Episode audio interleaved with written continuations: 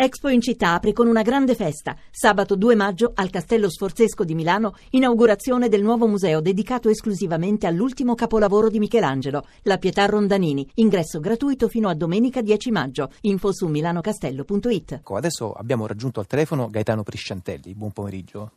Buon pomeriggio a voi.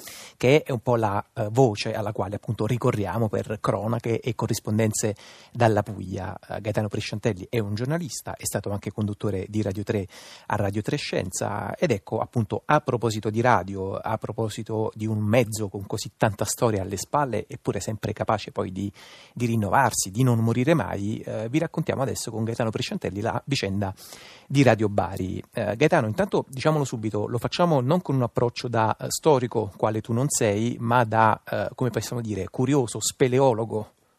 Sì, eh, ho curiosato proprio nel posto dove vado tutti i giorni a lavorare, la sede RAI di Bari, eh, per scoprire il ruolo poi eh, della RAI, proprio de- dell'infrastruttura della quale ci stiamo servendo in questo momento per, eh, per parlare, per, per, conversare, dentro la, la lotta di liberazione italiana e non solo italiana eh, proprio perché anche la RAI, anche i ripetitori, le antenne eh, che stiamo utilizzando in questo momento hanno preso parte alla lotta di liberazione, che eh, non è poi avvenuta contemporaneamente in Italia nello stesso giorno. Noi parliamo di 25 aprile, parliamo di 1945, però chiaramente alcune parti d'Italia hanno subito più a lungo di altre eh, l'occupazione nazista, altre parti si sono liberate prima e la Puglia in particolare ha vissuto una vicenda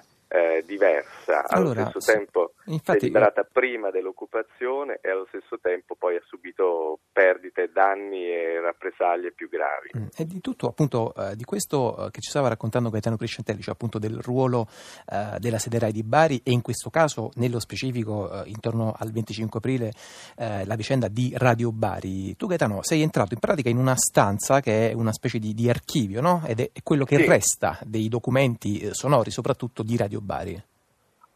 Eh, si presenta come una delle tante stanze dove tutti i giorni andiamo a recuperare delle immagini eh, per, per, montare i servizi televisivi in particolare, però questa stanza conserva dei dischi in vinile un po' più grandi di quelli che sono dei 33 giri che, che sono eh, in commercio e sono dei 78 giri particolari. Sono i 78 giri che venivano incisi apposta per alimentare poi le trasmissioni eh, di questa radio che durò eh, in un periodo di, di, transizione tra la radio del regime fascista che si serviva ovviamente della sede EIAR, non, non ancora RAI, eh, di Bari e il periodo in cui la RAI poi tornò a svolgere la sua missione e la sede RAI insieme a tutta l'azienda nell'Italia liberata. Fu appunto l'esperienza di eh, Radio Bari nella quale avevano un ruolo eh, centrale gli occupanti, cioè i nuovi eh, occupanti, cioè gli americani. Gli americani eh, utilizzavano questi dischi di vinile che probabilmente furono i primi dischi in vinile ad arrivare in Italia. Li utilizzavano per ehm, eh, per, per, per, le registrazioni vocali, eh, per i programmi parlati, per le registrazioni ufficiali, ma anche per la musica. C'era tanta musica che veniva trasmessa da questa radio eh, perché? Perché poi una delle missioni di questa istituzione era quella di tenere alto, come si suol dire, il morale delle truppe. Certo. Senti Gaetano, allora tu intanto ci hai eh, mandato dei contributi appunto che hai selezionato e che hai estratto da questo archivio eh, molto ricco che eh, giace, diciamo così, negli, negli studi eh, della sede RAI eh, di Bari. Il primo ascolto che proponiamo viene da un programma televisivo, un programma scusa, radiofonico di Arnoldo Foà e Ubaldo Lai che si chiama chiamava L'Italia combatte. In pratica era un format che diffondeva eh, ordini cifrati eh, per la lotta partigiana. Qui ascoltiamo appunto poco più di un minuto di un bollettino eh, dal fronte appunto tratto da L'Italia combatte Radio Bari.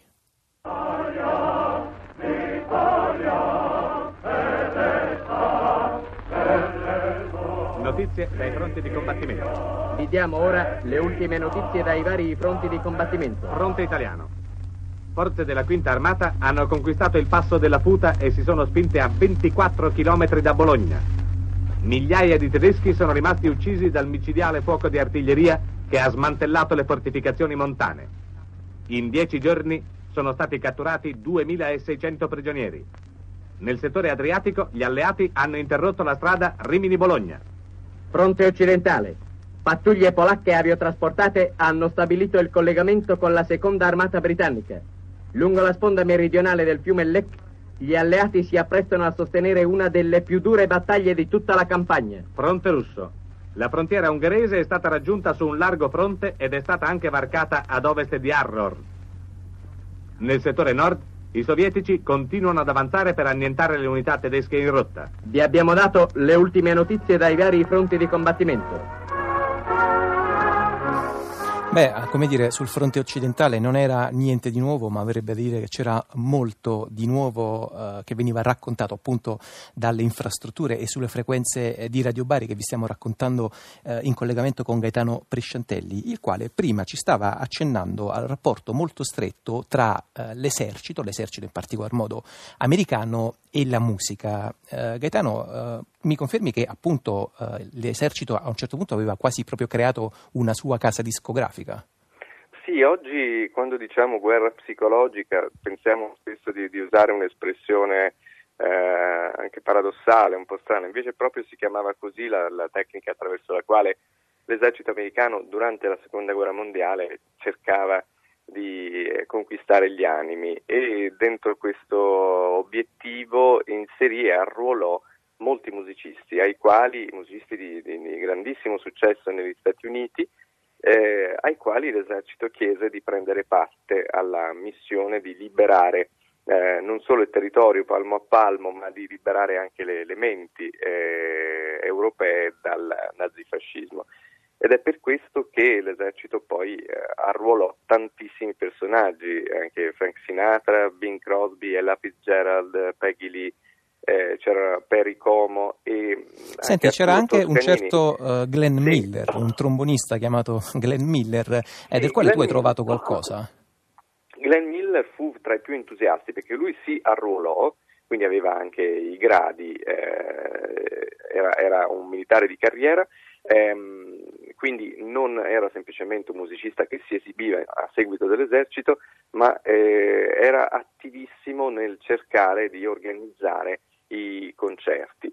Ecco, eh, tra, conversando con chi si occupa degli archivi, in particolare con eh, Francesco Gisotti delle Teche Rai di Bari, eh, è venuto fuori che eh, alla sede Rai di Bari tuttora come eredità della, eh, di Radio Bari, dell'esperienza di Radio Bari, ci sono delle registrazioni di Glenn Miller, il quale eh, fu in Puglia, lui eh, era stato in Puglia, si era esibito in Puglia, eh, gli storici sono sicuramente a lavoro per capire se questa eh, sia effettivamente, come sembra, l'ultima incisione, l'ultima registrazione di Glenn Miller che poi morì nel 1944, il 15 dicembre, sorvolando la Manica, eh, mentre stava cercando di andare dall'Inghilterra eh, in Francia a organizzare un altro concerto per le truppe eh, per, per, per, l'esercito americano. Allora, ascoltiamolo questo uh, pezzo, appunto non sappiamo se sia l'ultimo, ma comunque è un reperto uh, prezioso che adesso vi facciamo ascoltare, uh, Glenn Miller.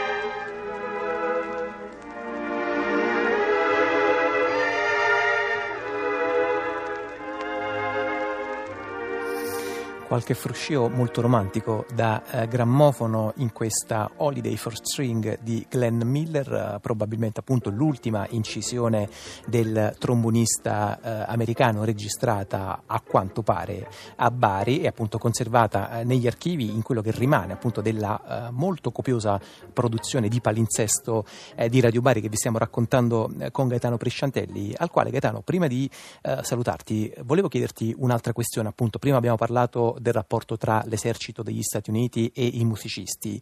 C'era anche un altro rapporto molto eh, speciale in quegli anni che vedeva eh, degli intellettuali, eh, degli scrittori naturalmente, dei pensatori, ma per esempio anche degli attori che in qualche modo animavano la sede di Via Putignani di Bari. Ci vuoi raccontare eh, qualcosa a questo proposito? Sì, le voci che abbiamo ascoltato prima eh, alla conduzione del bollettino di l'Italia Combatte erano quelle di Ubaldo Lai e Arnoldo Foà, che furono eh, tra quanti poi eh, cercarono di arrivare a Bari. Non era semplice spostarsi eh, nell'Italia fascista per motivi di lotta, di lotta politica, loro lo fecero e non furono, non furono gli unici, furono tanti ad arrivare a Bari a rispondere poi a un appello eh, che fu anche di Benedetto Croce, cioè quello di unirsi alla lotta anche attraverso eh, il lavoro dentro l'emittente. In questa sede arrivarono anche Antonio Piccone Stella, eh, Anton Giulio Maiano, Pio Ambrogetti, Gabriele Baldini, eh, c'erano Ubaldo Lai che abbiamo citato prima Arnoldo Foà, tra i più famosi, perché eh, poi le persone che lavorarono in eh, questa radio furono tante, molte cominciarono a lavorare eh, da qui, erano, erano, di Bari, cominciarono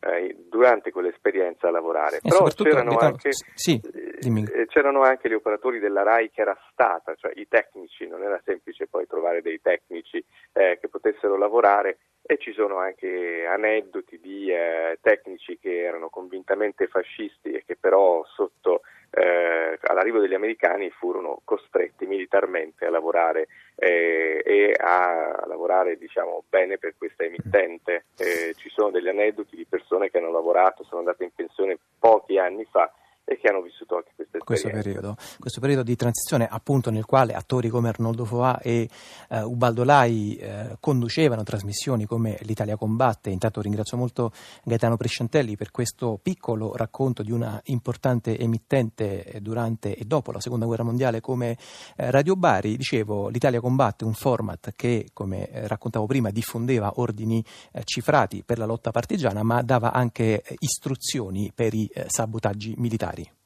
Vi leggiamo le ultime istruzioni impartite dal quartier generale del generale Alexander e dallo Stato Maggiore Generale italiano.